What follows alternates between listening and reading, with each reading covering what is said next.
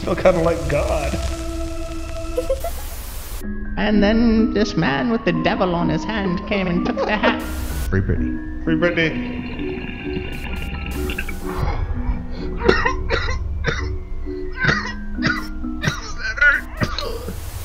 Be careful. You never know. You might get dabbed to death. Hello and welcome back. Unless this is your first time listening, then just welcome. You are listening to Dabbed to Death, and I am your host, Nick Nobody Savage. I'm probably going to jump straight ahead into the episode like I did last week, considering there's a lot to talk about here. But before I get into the episode, I'm going to talk about what I'm smoking on. As usual, I've got some Paper Planes products. I've got some grapes and cream live resin. Don't know if it'll be hitting the shelves uh, soon, but it's delicious. So if it doesn't, I'm sorry. Uh, I also have, uh, God, I wish I could remember, uh, some Tahoe OG live resin, which is definitely going to be hitting the shelves soon. So keep an eye out for that. And I have, ah, yes, an Alien OG live resin cartridge. Anyway, um, but yeah, so I think I'm going to go ahead and start the episode off with a dab like I always do. And then we're going to jump into Charles Manson, Part 2 The Founding of a Family. And this was like one dysfunctional family. Like they put the funk in dysfunctional. And not like, we got the funk. Gotta have that funk. No, not not the good funk. This was like the bad funk. Like the you smell something bad and it stank funk. Like that kind of funk. The real bad funk. The funky funk. Marky Mark and the Funky Bunch. Anyway. So yeah, I'm gonna start with a dab. Oh, I also have some of the uh, kosher Kush shatter, which should be hitting shelves very soon as well. So keep an eye out for that. While I'm preparing my dab, I don't know if anybody else here is a fan of Last Podcast on the Left, but they are actually one of my all time favorite podcasts. And I just found out that they have their own weed line now. So I'm going to try and track down some of that because I would love to be able to review their product on the podcast because they're huge idols of mine or like, you know, I definitely look up to them a lot and I would love to be able to accomplish what they have accomplished as far as a podcast goes. Um so I will keep you guys updated on that and I will try to track some down and smoke some last podcast on the left. I think they should they kind of missed an opportunity though they should have called it Last Potcast on the left for the weed strain or the weed company, whatever, the brand. Anyway, y'all can have that idea for free. Just saying. you know, I'm not usually huge on grapes and cream. You know, we, we had it for a while as shatter. We had a lot of it and uh, kind of burnt out on it but this this grapes and cream live resin is absolutely phenomenal. It's got like this beautiful yellow color, uh, a nice super wet battery. It's not like super wet, but like a nice wet batter consistency. Um, really good smell to it. yeah, definitely keep an eye out for Paper Planes live resin. There's going to be about I want to say like 10,000 grams hitting the shelves very soon. So, if not more, honestly. So, get it while you can.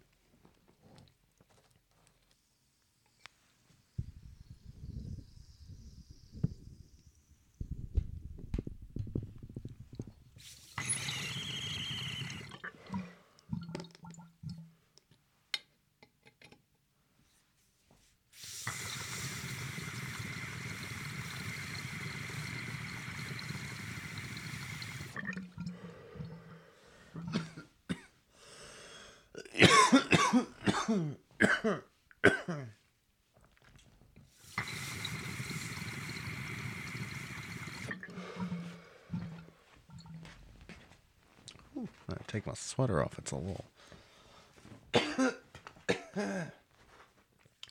warm in here.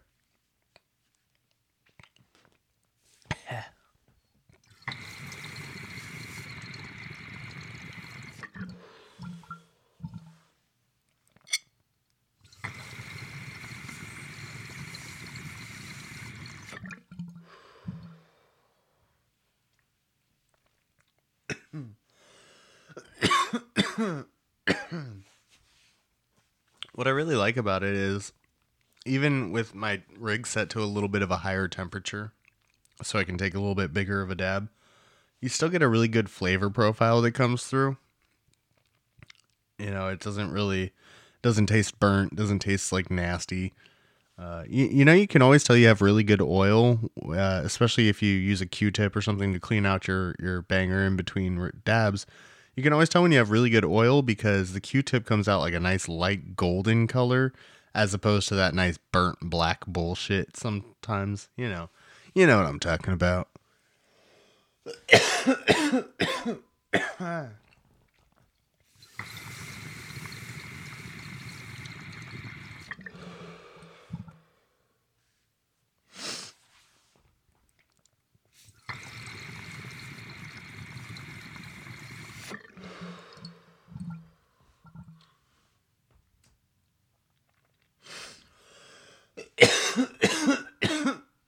Oh fuck.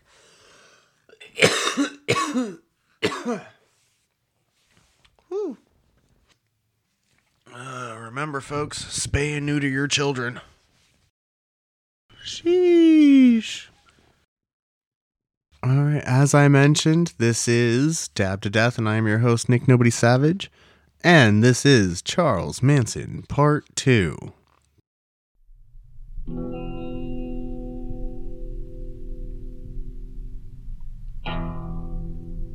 Pretty girl, pretty, pretty girl.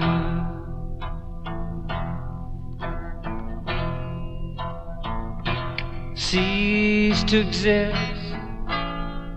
Just come and say you love me.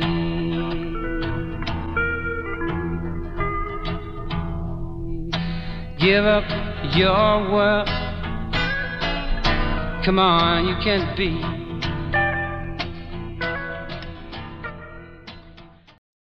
So last week we talked about uh, the Tate and LaBianca murders that occurred on August 8th and 9th of 1969. It was the end of the age of innocence, basically. You know, the, the hippie era was coming to an end and it came to a very violent and bloody one. Charles Manson basically destroyed the hippie age. So, as I've mentioned, this week we are going to get into who Charles Manson really was and uh, who the kinds of people that followed him were. You know, we're going to talk about basically the uh, the core group that uh, committed the murders or was involved, you know, in, in various ways. In last week's episode, I told the tale of the Manson family murders that occurred in August of 1969 the now infamous murders that took the lives of Sharon Tate, Jay Sebring, Abigail Folger, Wojciech Frykowski, Stephen Parent, and Leno and Rosemary LaBianca. Yeah, pretty sure it was Leno, not Leno. But moving forward. From the very beginning, this is a story like many we have heard before. Charles Mills Manson wasn't born into the best of circumstances and spent most of his life floating in and out of state homes as well as serving several stints in jails and prisons. And, like most of our other stories, this tale took a dark and disturbing turn. A turn that ended in the tragedy we all know. Now, let's take a look at the man behind this madness and the family that formed around him. Born on November 12, 1934, Charles Mills Manson was the son of a 16 year old alcoholic prostitute named Kathleen Manson Bower Cavender, born Kathleen Maddox. He was born at the University of Cincinnati Academic Health Center in Cincinnati, Ohio. Though many have claimed that he never knew his father, a paternity suit filed by his mother in 1937 revealed him to be Colonel Walker Henderson Scott Sr. of Catlettsburg, Kentucky. He led Kathleen to believe that he actually was a colonel in the army, but he was simply a con man who, who worked in local mills, and Colonel was nothing more than his given name. When Kathleen revealed to him that she was pregnant, he claimed that he was called away on military business, which is basically like the army equivalent of going to get a pack of cigarettes, you know, and then just never coming back. Although I did read somewhere that, like, actually, uh, Colonel would come and pick up little Charlie and, you know, take him out and hang out with him. And so he, he was a part of his life, I think. A few months before Charles was born, Kathleen married William Eugene Manson, a quote, laborer at a dry cleaning business. I really have to wonder why laborer was put in quotation marks. Like, was he like not actually a laborer at the la- laundromat? Was it like a front or something? Or a dry cleaner? Sorry. You know, maybe maybe he was like uh you know, oh yeah, go take out the dry cleaning. You know, whack whack. Yeah, I took out the dry cleaning. I hung the suits up. You know, next thing you know, there's three bodies under the Brooklyn Bridge. This wasn't even in Brooklyn. Anywho, the marriage did not last long, which could probably be attributed to Kathleen's frequent drinking binges with her brother Luther. During these sprees, young Charlie would be mostly left with various babysitters or to his own devices. In April 1937, the two were divorced, with William Manson citing gross neglect of duty by Kathleen, which in the 1930s really just meant that she wouldn't do things like cook dinner for him, or do the dishes, or stay on top of laundry for him. Like, from what I read, Kathleen was kind of a free spirited woman, and as we all know, back then, being a free spirited woman meant you were problematic. And that's just fucked up and not fair. So that's also I forgot to mention that uh, alcoholic prostitute, I had that in quotation marks as well, because just because she liked to drink and she had to be a sex worker to make money for a while doesn't mean that she was a bad person. Like she did the best she could in her situation. Granted, probably could have paid a little more attention to your kid. Little more. Something. Anything. Anyway. Oh, I even said that. You know, it also, however, meant that she didn't really raise her son either. After the divorce, Charles would go on to retain the Manson last name. Two years later, in August of 1939, Kathleen and her brother Luther were arrested for burglary and assault. Luther was sentenced to 10 years and Kathleen was sentenced to 5, leaving little Charlie to live with an aunt and uncle in Mc, McMeechin, McMecken, McMeechin, West Virginia. Anyway, his mother was paroled in 1942 and the family moved to Charleston, West Virginia. Thank you, Charleston, for being easy to fucking pronounce. They moved to Charleston, West Virginia, where she spent her nights drinking, and Charlie spent his days skipping school. Kathleen continued to get into trouble with the law, including getting arrested for grand larceny. She managed to avoid a conviction, and the family then moved to Indianapolis, where she met a fellow alcoholic with the last name of Lewis at an AA meeting, and the two were married in August 1943. It was at the ripe young age of nine when Manson began getting into trouble. According to an interview with Diane Sawyer, Manson said it was when he set his school on fire. He also began to get in trouble for petty theft and truancy, which I had mentioned he was already skipping school. At like nine years old, this kid was burning buildings down, skipping school, and stealing shit. You know, nowhere near a criminal mastermind, but off to a bad start. Eventually, Manson was placed into the Gibault School for Boys in Terre Haute, Indiana, by his mother at the age of 13 because she could no longer control his bad behavior. It was a strict reform school for delinquent boys run by Catholic priests. I'll let you use your imagination from that point. It's kind of like a repressed memories Mad Libs.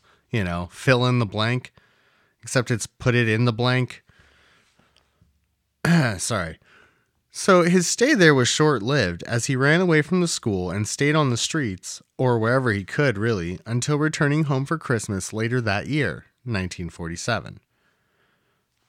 I would also like to point out that most of the uh, the Manson girls, the followers, were born at around this time.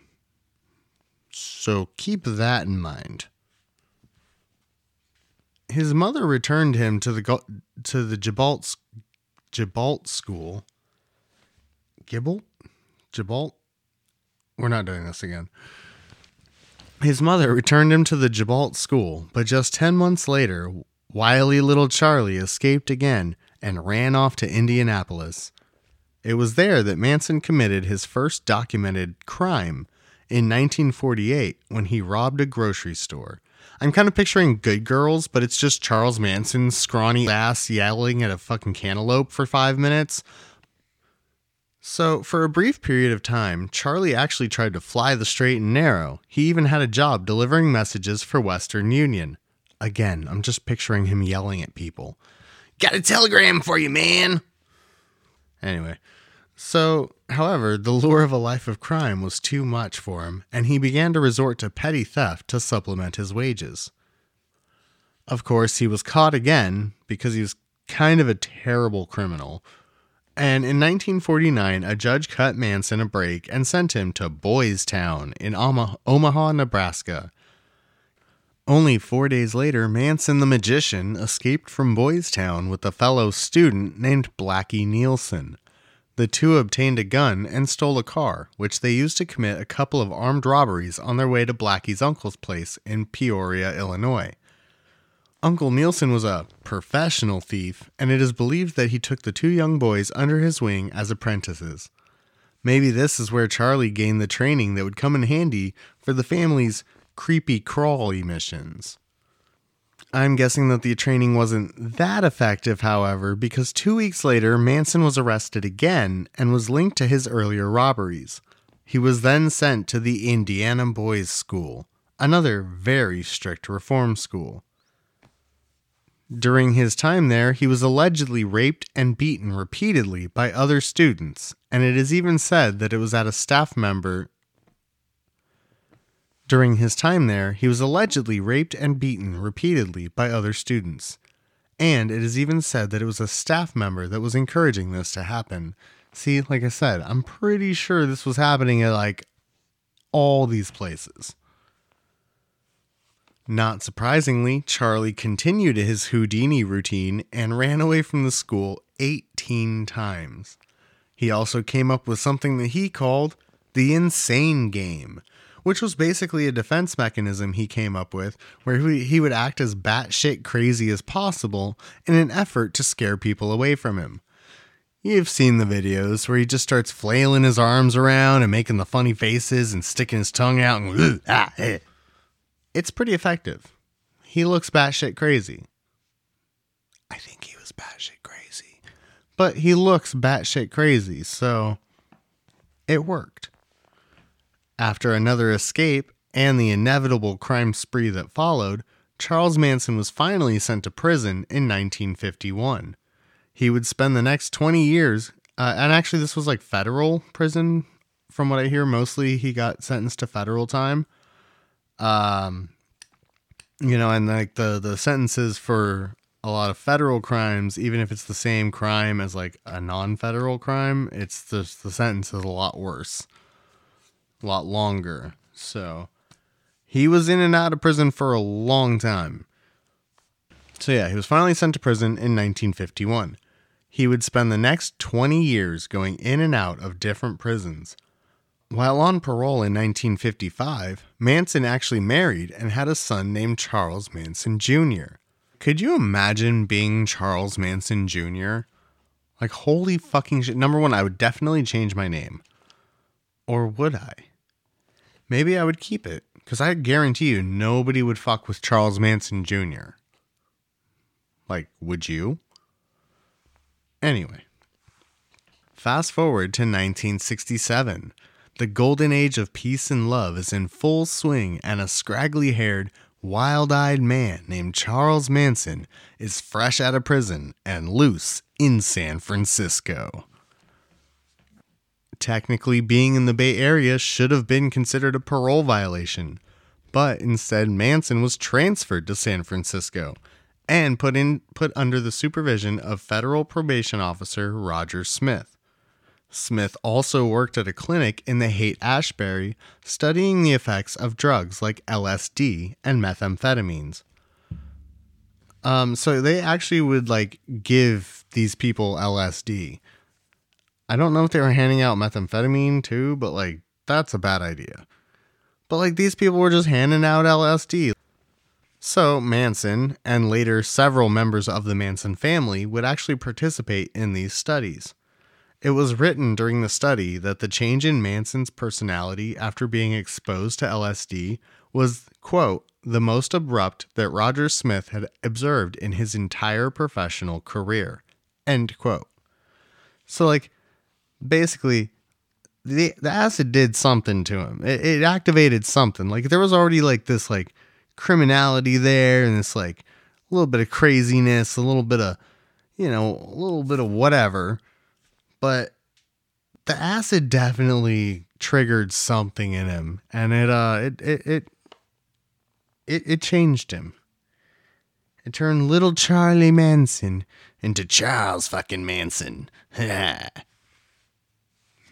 anyway after reading a stranger in a strange land by robert a heinlein and inspired by the free love movement Manson began to put together his own bizarre philosophy and preach it to all who would listen.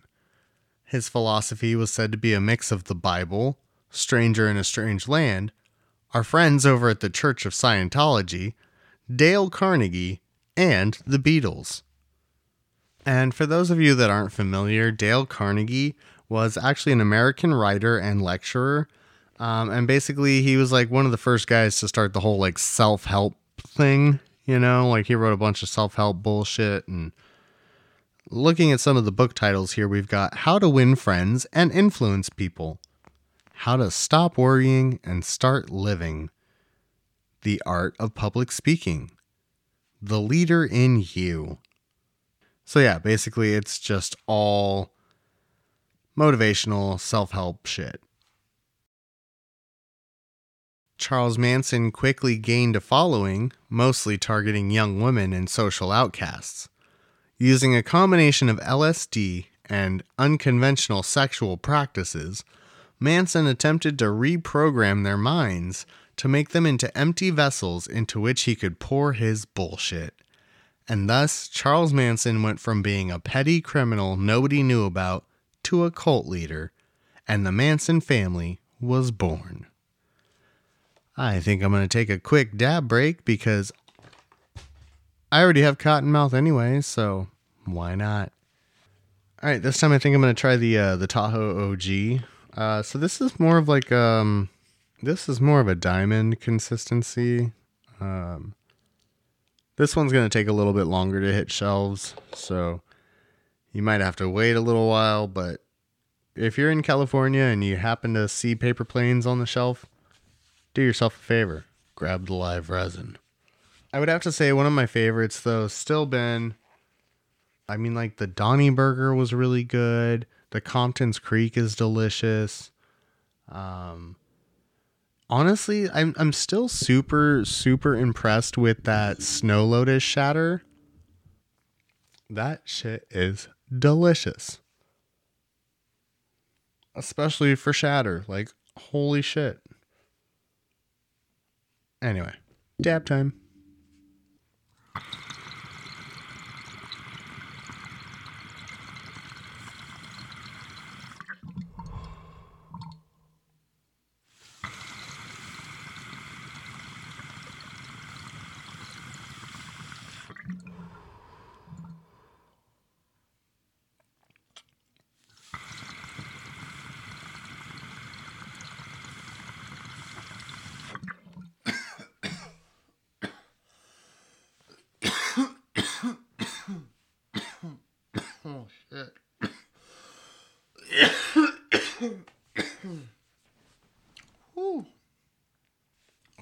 That's definitely an OG.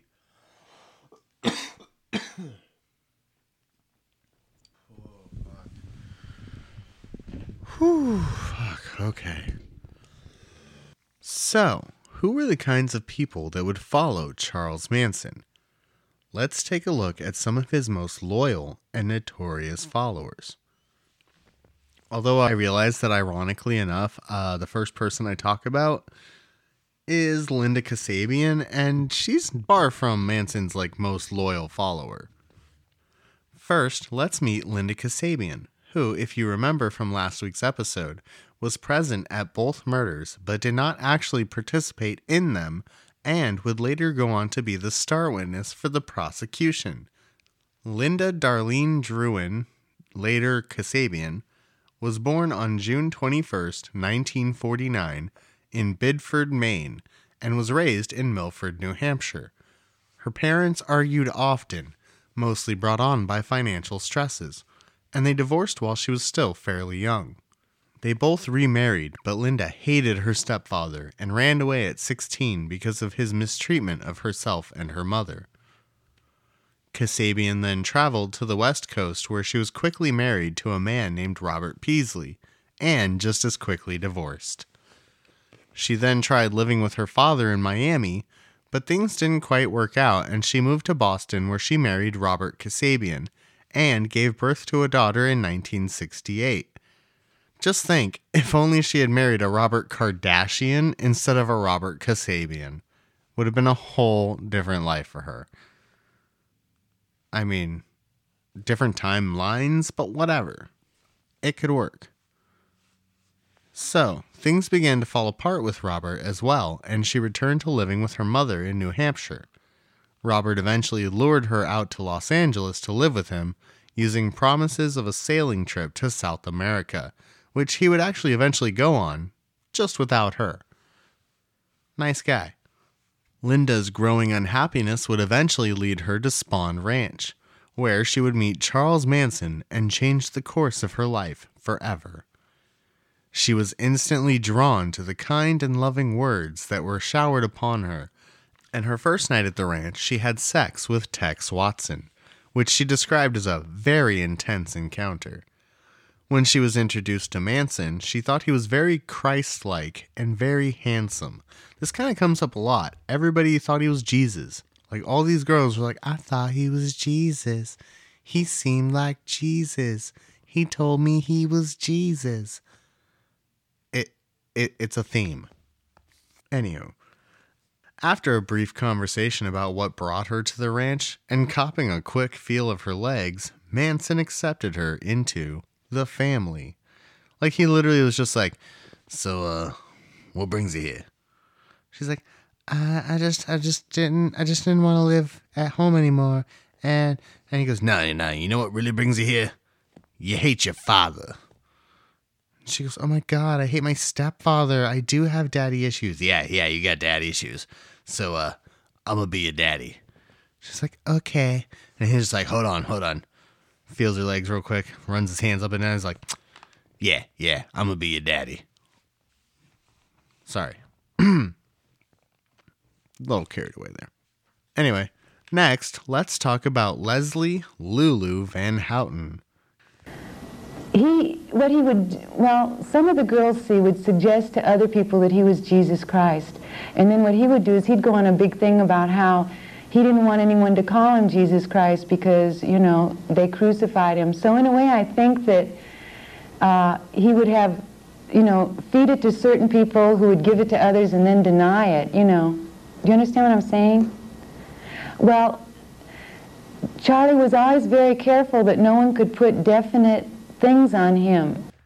Leslie was another one of Manson's girls, devoted to him and whatever he wanted. Leslie Van Houten was born on August 23, 1949, in Altadena, which is a suburb of Los Angeles. Her childhood was fairly normal as far as I could tell. She was raised in a middle class, church going family with an older brother and two adopted siblings, a brother and sister, who were both Korean. After her mother and father divorced when she was 14, Leslie began to take LSD, smoke hashish, and started abusing Benzedrine, which I'm assuming is some form of amphetamines. Because when I looked it up, that's all that came up was amphetamine. And I was like, okay, getting away from that topic. At 15, she ran away for a while, but came back home to try and finish high school. After being forced by her mom to undergo a very late term abortion at 17, Leslie felt a growing anger towards and distance from her mother, which eventually prompted her to leave home and brought her to the commune at Spahn Ranch. I don't blame her at all for having an issue with her mother about this one because from what I uh, from what I understood is basically her mom forced her to undergo the abortion but then told her that because it was so late term it couldn't be considered an abortion and then she forced her to bury the fetus in the backyard. So that's super fucked up and uh, I don't blame her for leaving at all. Unfortunately, it brought her to Charles Manson. Leslie was li- actually living at another commune when she met Catherine Share and Bobby Boucher. Remember him? Still not pronouncing that last name.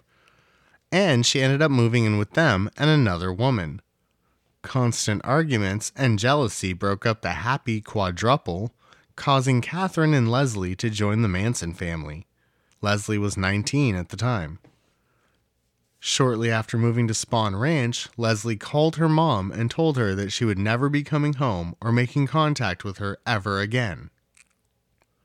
According to her, Manson controlled everything about life at the ranch. He told them what to do, including when to eat, sleep, and even have sex. He would also give out doses of LSD all the time, making sure to take smaller doses himself because, you know, he wanted to maintain a more level head so he could manipulate the other people that were frying their fucking brains out. Anyway, Leslie actually later claimed that she became saturated in acid and had trouble grasping reality without psychedelic drugs. According to Barbara Hoyt, a former family member who testified during the trials, Leslie was actually considered a leader in the family. So like there is there was a lot of this back and forth of like, oh, we didn't know what was going on. Like I it was just like it was all Charlie, but then like there was like a hierarchy and there was a leadership and she was one of the leaders. So I don't know. But then again, like I said, he was giving them all copious amounts of LSD and then just being like, I am God. I'm Jesus. We are all one. We are we are all here to fuck and ride dune buggies in the desert. Sorry, I'm getting ahead of myself. He really just wanted to ride some dune buggies. That's all I wanted. And and you know, acid and sex. But mostly just the dune buggies, I think. anyway, speaking of the trials, 19 year old Leslie Lulu Van Houten did not seem to take the trial seriously at all. In fact, she would often giggle in the middle of the proceedings, especially during testimony about the victims. She would later claim that this was because she was actually being supplied a steady stream of LSD during the trial, which I've been in court before and I don't know if that's really the place that I would want to be doing acid. The judge would be like, "How do you plead?" And I'd just be sitting there like, "Dude, your your honor, d- did you know that your robes are melting?" Like, not the place to do it. Definitely not the place to do it. Anyway, let's give Leslie a rest and move on to the next member of this super dysfunctional family Susan Sexy Sadie Atkins, aka Sadie Mae Glutz, as she was known within the family. I remember when we first went in, uh, one of the people said, who are you? And Tex said, I'm the devil and I'm here to do the devil's business. And I remember that in my conscience, it, it's so alive in me, even just recalling it. I remember that I had gone so far and there was no turning back. That even if I had wanted to run, even if I had wanted to leave, I couldn't. It was like I was caught in something that I had no control over. I had absolutely no say-so as to what was happening there. I was just like a tool in the hands of the devil is the only way I can put it. Susan Atkins was born on May 7th, 1948, in San Gabriel, California, to alcoholic parents, according to Susan. Her mother died of cancer when she was around 15 years old, and her life pretty much fell apart over the next three years. After moving to Los Baños, California, which I didn't pay a whole lot of attention in Spanish, and it was a long time ago, so I don't remember a lot, but I'm pretty sure that Los Baños translates to the toilet or the bathroom, I think. So, great town to move into. Uh, so, after moving to Los Baños, California, with her father and younger brother, the kids were left to fend for themselves when their father took a job helping build the San Luis Dam. Talk about a shitty situation. Sorry, that was a bad joke. Guess I'm allowed one. Anyway, up until this point, Susan had been a fairly average student, but given the circumstances, her grades plummeted once she started attending Los Baños High School. I guess you could say that her grades really went down the shitter.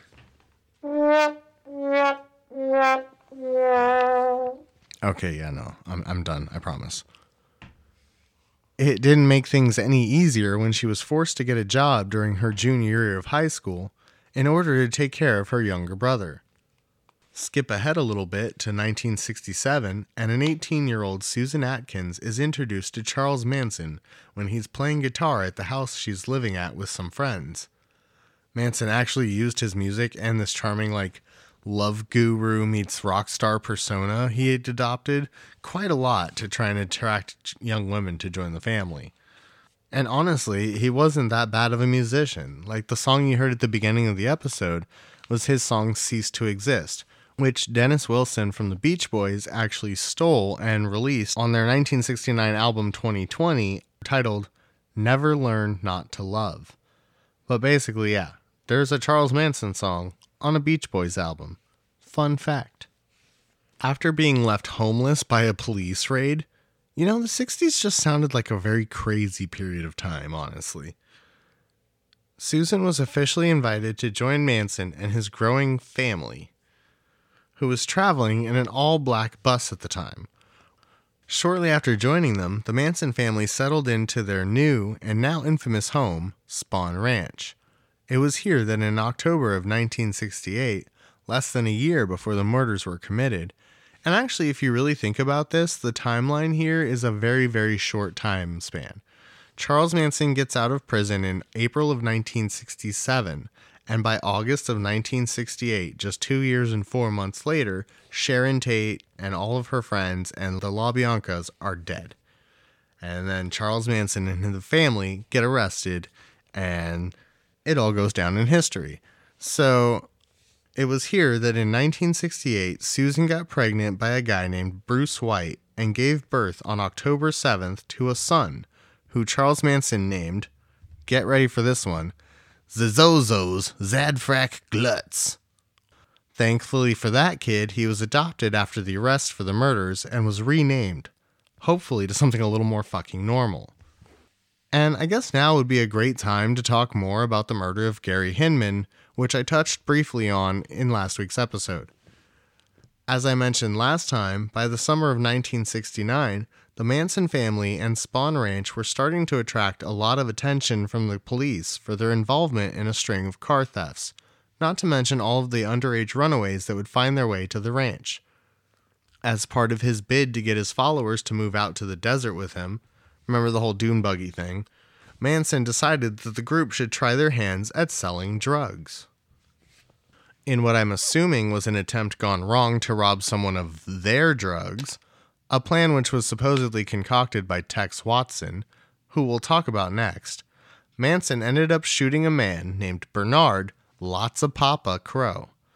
Yeah, lots of Papa. Like, I'm guessing he was a big dude. Like, there's lots of Papa to love, you know? but uh, I kind of like the name. Manson was not only convinced that he had killed lots of Papa, but that Crowe was also a member of the Black Panthers and that they would be coming back to exact their pound of flesh. None of this was true. Even lots of Papa had survived the incident. But Manson's growing paranoia drove him to urge his followers to come up with even more money for the move to the desert. So also remember they were supposed to be looking for this bottomless pit that would allow them to wait out the coming race war because you know, helter skelter and all that bullshit. But like I said, that was mostly just Bugliosi trying to like come up with some fucking batshit theory to explain the batshit shit that happened, you know? He wanted to sound like a hotshot, I think, really. So, one of his followers then brought up a rumor that Gary Hinman, who was an acquaintance of the family that occasionally provided hallucinogenic substances. A drug dealer, okay? He was their drug dealer. Anyway, so there was a rumor that he had just inherited a pretty large sum of money. Hoping to persuade Hinman to join the group, donating his inheritance in the process, Manson sent Susan Atkins, Bobby Boucher, and Mary Brunner, who was actually Manson's first follower, to visit Gary on July 25th, 1969, which was just two weeks before the Tate and LaBianca murders. Of course, Gary Hinman denied having ever inherited any money. So, Bobby beat the shit out of him. After he continued to deny having any money, Charles Manson himself showed up at Hinman's house. In a rage, he ends up swinging a sword at Hinman, cutting his face and ear pretty severely. He leaves and instructs Susan and Mary to tend to his wounds. Two days later, Manson and Boucher have Hinman sign over the titles to his cars. So I, I'm a little confused here because it just jumps from they cut his face and ear to two days later. Where like did they keep him the entire two days? Cause like otherwise I would have gone straight to the fucking cops. So two days later, Manson and Boucher have Hinman sign over the titles to his cars, then kill him. Boucher leaves a bloody handprint and the words political piggy written in blood on the wall, hoping to make it look like the work of the Black Panthers. He is, however, arrested August 7th, 1969, the day before the Tate murder. And he's kind of a fucking idiot because he fell asleep in one of Hinman's vehicles, still had blood on him from the murders, and the murder weapon was actually in the wheel well of the car. So this guy was not very smart. Now, as promised, let's talk about one of Manson's right hand mans. Men? Right hand men. Let's talk about Tex motherfucking Watson. I picked up Dennis Wilson uh, hitchhiking and uh, took Dennis home in Pacific Palisades in California here and went in and uh, met Charles Manson. So Charles was at his house. Exactly, and we began smoking uh, hashish together. And uh, he had a very cunning uh, way of uh, singing, smiling, the way that just attracted you and, and, and um, made you want more of what he had, Which was nothing. which was nothing exactly. And of course, uh, we kept following him and thinking that uh, he was the answer. Tex's story plays out a little differently than most of those who found their way to Spahn Ranch and into the fold of the Manson family. Most of the others were running away from something or had troubled lives. Tex honestly just loved the lifestyle. Charles Denton Watson, or Tex as he would later come to be known, because there definitely could not be two Charlies at the ranch. Manson would never allow it. He was born on December 2nd, 1945, in Dallas, Texas. He was the youngest of three children and, by all appearances, was the poster child for a normal kid. He attended church regularly, was on the honor roll, was editor of the school paper, captain of the football team, and even a track star. Apparently, he even set a state record. After high school, Charles Watson attended the University of North Texas, where he even became a member of the Pi Kappa Alpha fraternity. Like I said, he doesn't really seem like the type to end up at Spahn Ranch, so how exactly did he end up there? In January of 1967, Watson got a job working as a baggage handler at Braniff International, which was an American airline between 1928 and 1982. And one of the perks of the job was obviously free flights. Using one of these free tickets, he decided to visit one of his fraternity brothers that was now living in Los Angeles. Upon arriving, he was instantly drawn to the music scene and psychedelic lifestyle that only Los Angeles in the late 1960s could have provided. Nothing against like Woodstock in the East Coast, obviously, like they had their own scene going, but like, you know, Los Angeles is it's a different town, it's a different scene, it's a different vibe. It's motherfucking Hollywood, baby. Anyway, Tex decides he likes it out here entirely too much to go back just yet and, th- and ends up renting a house in Malibu with a friend. One day, Watson picks up a random hitchhiker who turns out to be none other than Dennis fucking Wilson, the drummer and co founder of the iconic surf rock band, the Beach Boys, who honestly has his own tragic story that maybe I'll actually go into someday. Just not today. Also, remember when I said that Dennis Wilson was not only connected to Charles Manson, but to one of the cast members of the show Euphoria? That's right, it was recently revealed that Dennis Wilson was Alexa Demie's grandfather. By adoption, so technically they're not blood related, but it's still a pretty cool coincidence. Anyway, back to Tex Watson and Dennis Wilson. So Dennis invites Tex to his house, and when they arrive, he is introduced to, you guessed it, Charles Manson. Tex joins the family almost immediately, and we all know by now how that story ends. However, our story today couldn't end without talking about another one of Manson's followers who was instrumental in the Tate and LaBianca murders, and that is Patricia Krenwinkel. But first, I think I'm going to take my last dab break of the episode. I'm going to try me some of this shatter. What was it? The kosher kush? I believe it's the kosher kush. I'm going to try me some of this kosher kush. All right, well, while I'm prepping this dab, I'm going to take this opportunity to put it out there one more time that uh, if you are interested in possibly being the new co host of Dabbed to Death, please send an email to ghosthost at dabtodeath.com with a little bit about yourself and your background.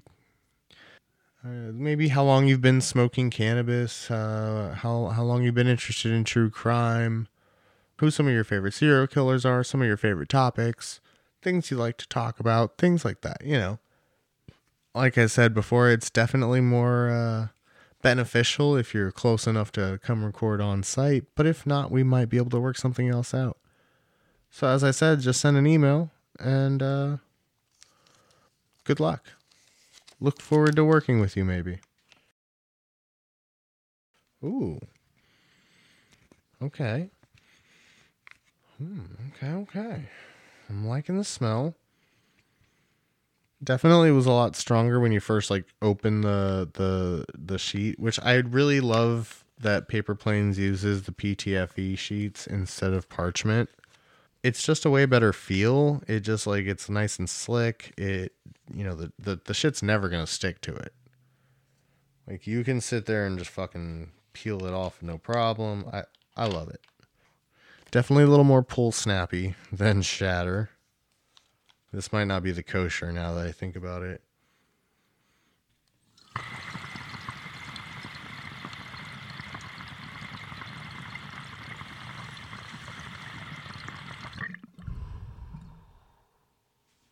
Hmm.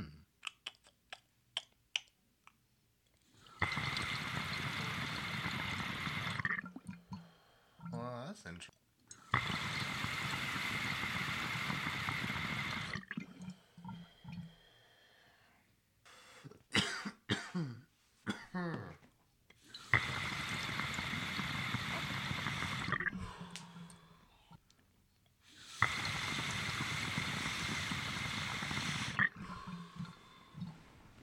Yeah, it definitely had a different different flavor than I was anticipating. But it's not it's not trimmy at all, which you know you usually expect shatter to taste a little trimmy, but this definitely wasn't. So I like that. Like I said, it's a little terpy because it's more pull snappy. So that's cool. Anyway, back to the story. Though she was mainly referred to by the family as Katie, she went by several names, including Yellow, Mary Ann Scott, Marnie Reeves, and Big Patty. So, Patricia Diane Krenwinkel was born on December 3rd, 1947, in Los Angeles, California. Growing up, she was constantly bullied in school, picked on for being overweight and excessively hairy, which was actually the result of an endocrine condition. And this caused her to suffer from low self esteem. Her parents divorced when she was 17, and she decided to stay with her father in Los Angeles until she graduated high school. After graduation, she spent a brief period of time teaching catechism, which apparently is just some kind of Catholic thing as far as I could tell. I'm not really into the whole religious thing, so I didn't really look too far into it. And she even considered becoming a nun. A semester into her schooling at a Jesuit college, Patricia dropped out of school and moved back to California.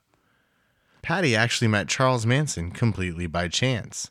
She ran into him with two of his earliest followers, Mary Brunn and Lynette Squeaky Fromme, in Manhattan Beach in 1967.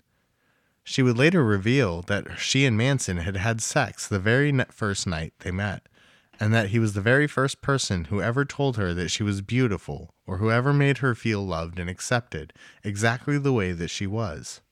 From that moment on, she became devoted entirely to Charles Manson, turning into one of his most intense followers. In fact, she was so in love with him from that moment that she decided to abandon her life completely and go with Manson and the other girls to San Francisco, even leaving her car, her apartment, and her last paycheck behind. It must have seemed like she just vanished off the face of the earth. I mean, especially back then. You couldn't just like Facebook stalk a bitch back then, you know? So, after traveling with the quickly growing Manson family on an 18 month drug fueled sexcapade tour of the West Coast, Katie and the family landed back in Los Angeles. It is actually while hitchhiking with another member of the family that she is picked up by, ironically enough, Dennis Wilson of the Beach Boys. So, you see, this kind of all comes full circle, right? This is how they met Dennis, this is how that got connection got made. And then, you know, because Dennis Wilson knew Charles Manson, that's how Charles Manson got introduced to Terry Melcher. Terry Melcher promised him a fucking record deal, never fucking delivered on it. So then he went looking for Terry Melcher, found Sharon Tate. Bam. That's all she wrote. Dennis invited the two girls back to his house, but then actually left them there to go to a recording session. While he was gone, Katie contacted Manson and told him about Dennis Wilson and the mansion that they were currently sitting in. By the time Dennis returned home, Manson and the rest of the family had made themselves quite comfortable. There were people everywhere he looked. They were passed out in the bedrooms, they were eating his food, they were playing music and partying in the yard.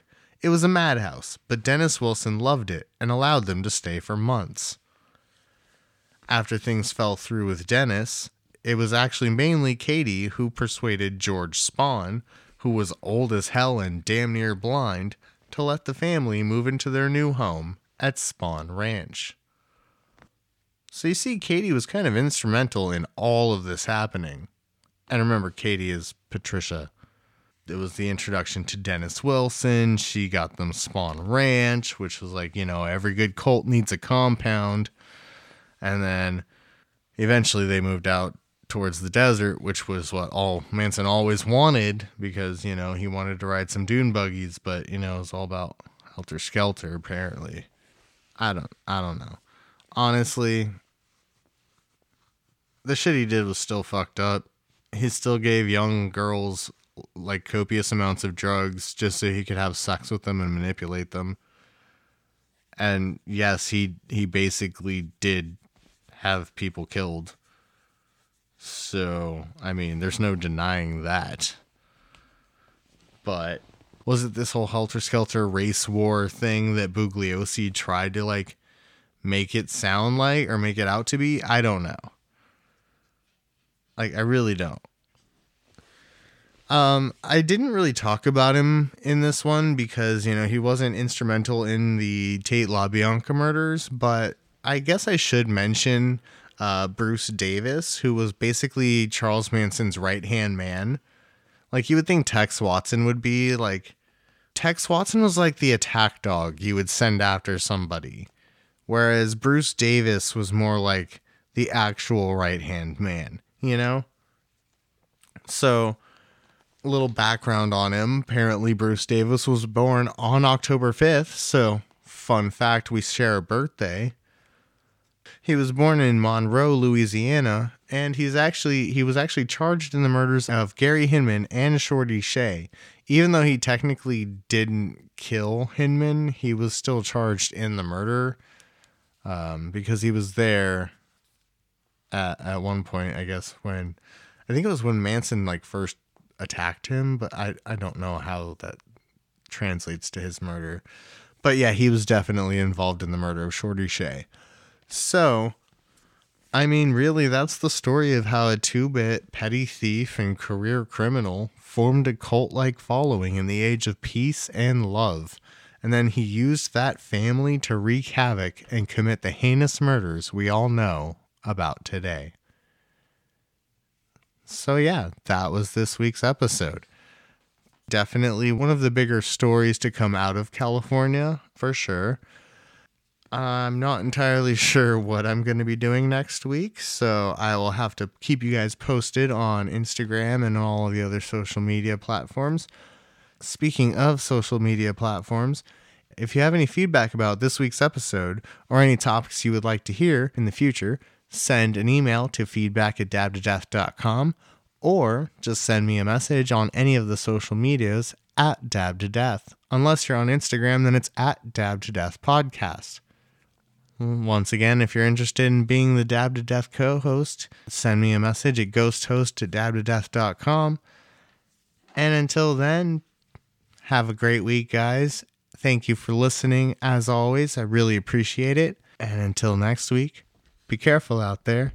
You never know when you might get dabbed to death.